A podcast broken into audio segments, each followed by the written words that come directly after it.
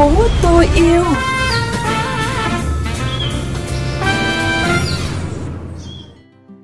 Hà Hương xin gửi lời chào đến quý vị và các bạn đang cùng lắng nghe chương trình Thành phố tôi yêu trên kênh VOV Giao thông Mekong FM 90 MHz, phát định kỳ vào 7 giờ sáng thứ năm và phát lại vào sáng thứ sáu hàng tuần.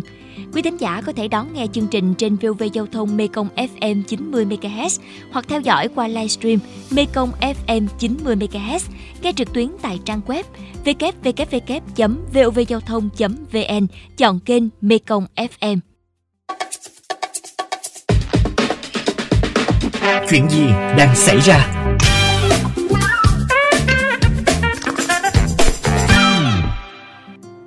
Thưa quý vị và các bạn, các hộ dân ở xã Long Chánh, thị xã Gò Công, tỉnh Tiền Giang đã gửi đơn phản ánh tình trạng ô nhiễm nghiêm trọng của bãi rác Long Chánh.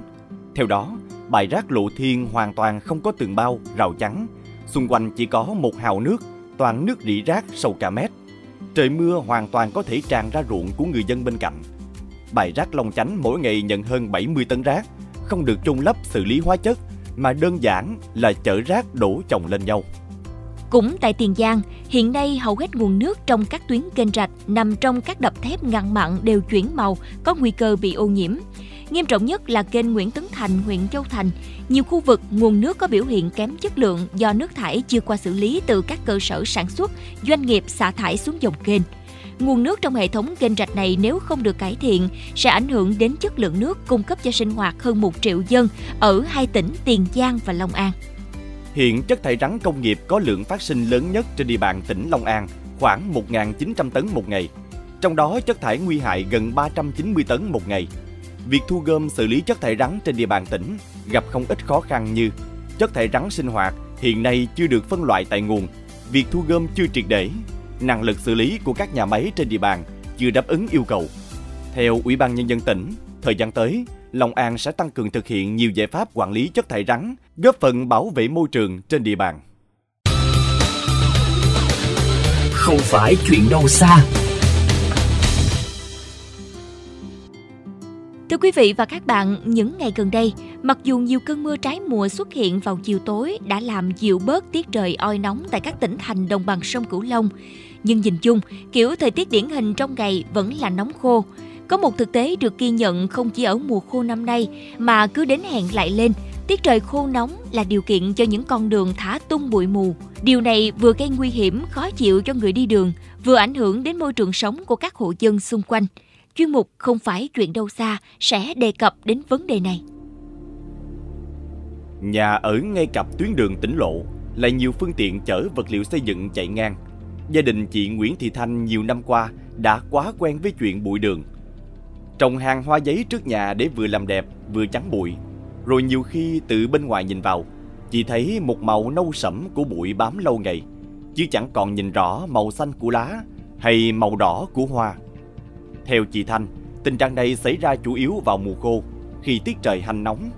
còn những hôm trời chuyển gió, sợ bụi cứ thốc vào đến tận trong nhà, nên cửa nhà chị lúc nào cũng đóng im ỉm. Chưa kể, những buổi chiều mát trời, cả nhà định ra ngồi ngoài khoảnh sân nhỏ để hóng mát, mà cũng khó. Ở ngay cặp mé lộ á, chiều chiều mà ra cầm tô cơm ăn cho mát.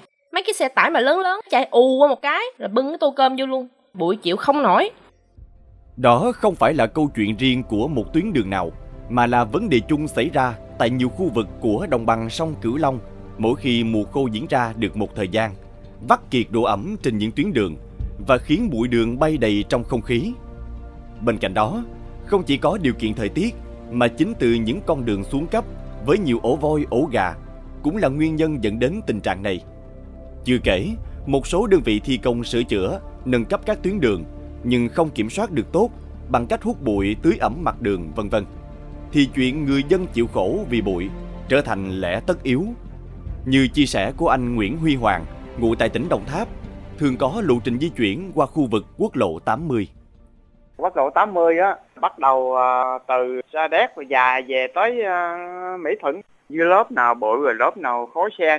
Có đôi lúc hai bên á, khi à, người ta đang làm đường, ta lắp đường sửa là mấy chỗ mà ổ gà, ổ vịt á, rất là bụi nhiều. Cái chỗ mà từ Tân Sưng đó, mà chạy về tới xã Giạc gần tới Sa Đéc ha, một u cả xếp rồi đó, nên trên đó là ổ gà nó bị rất là nhiều đó ta đang sửa đó Nếu mà trời mưa thì thôi mà mà mà trời nắng cái là chạy ngay. Nếu mà không bịt khẩu trang đó là là là cũng à, khó chịu. Lo mơ là cái hít ba cái bụi à, vô à, lỗ mũi á. Cũng tưới mà cũng đang nói đỡ vậy thôi. Thời dòng tháng nắng này mà tưới sơ qua cái nó cũng không có còn nó lẹ lắm. Quốc lộ 80 có độ dài khoảng hơn 200 km, chạy qua các tỉnh Vĩnh Long, Đồng Tháp, An Giang, thành phố Cần Thơ, Kiên Giang. Đây là tuyến đường mà Mekong FM vẫn thường nhận được phản ánh của các bác tài về tình trạng xuống cấp, mặt đường lởm chởm, ảnh hưởng đến việc đi lại. Cũng chính từ thực tế này đã dẫn đến những sự bất tiện về tình trạng bụi bay đầy qua các đoạn đường xuống cấp trong ngày nắng.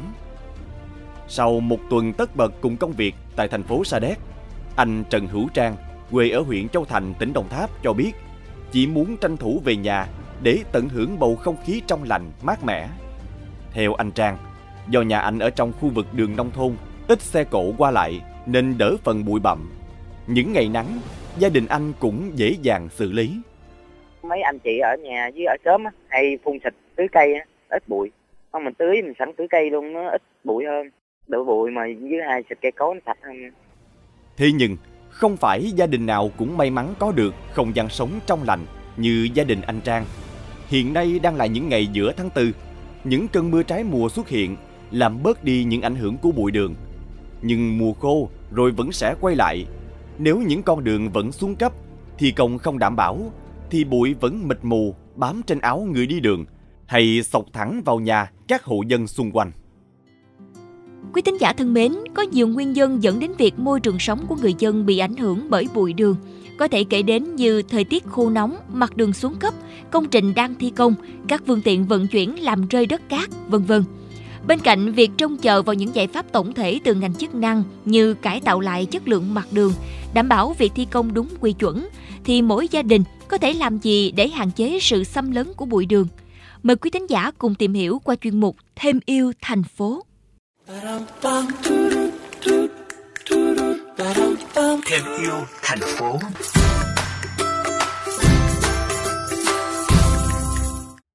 Một trong những giải pháp để ngăn bụi được khuyến khích áp dụng là trồng cây xanh trước nhà. Những loại cây có tán rộng, nhiều cành lá thường được ưu tiên lựa chọn. Có thể kể đến hoa giấy, tre, trúc, hoa dâm bụt. Vừa có thể cản bớt bụi, vừa có thêm mảng xanh cho không gian sống là điều khiến nhiều người ưng ý với giải pháp này. Những gia đình có sân vườn rộng, khoảng cách từ cửa nhà ra đến đường không quá gần, thì việc trồng cây xanh sẽ phát huy hiệu quả trong việc tạo một lớp màng lọc không khí, giữ cho môi trường sống trong lành. Tuy nhiên, với những gia đình có nhà nằm cận đường di chuyển, thì ngoài việc trồng cây xanh, nên có thêm các biện pháp hỗ trợ khác. Trang bị cho gia đình chiếc mành hoặc rèm che sẽ là cần thiết nếu như trồng cây xanh vẫn không cản được hết bụi. Một số gia đình có thể chọn mành tre trong khi nhiều gia đình khác lại chọn rèm vải theo sở thích, gu thẩm mỹ riêng. Bên cạnh đó, không ít gia đình chọn cách tiết kiệm chi phí bằng việc mua những tấm vải lớn, căng ra bốn góc, trải ra từ gần mái nhà xuống gần sát mặt đất, vừa cản bụi, vừa cản nắng chiếu trực diện vào nhà trong mùa khô nóng. Đối với một số trường hợp, mọi người trong gia đình cảm thấy tầm mắt bị ngợp khi cửa nhà mình bị che khuất bởi tấm rèm lớn, chúng ta có thể cân nhắc đến giải pháp làm cửa kính. Tuy nhiên, nếu làm cửa kính thì câu chuyện thông gió, nhiệt độ trong phòng cũng sẽ là vấn đề mà mỗi gia đình nên lưu ý.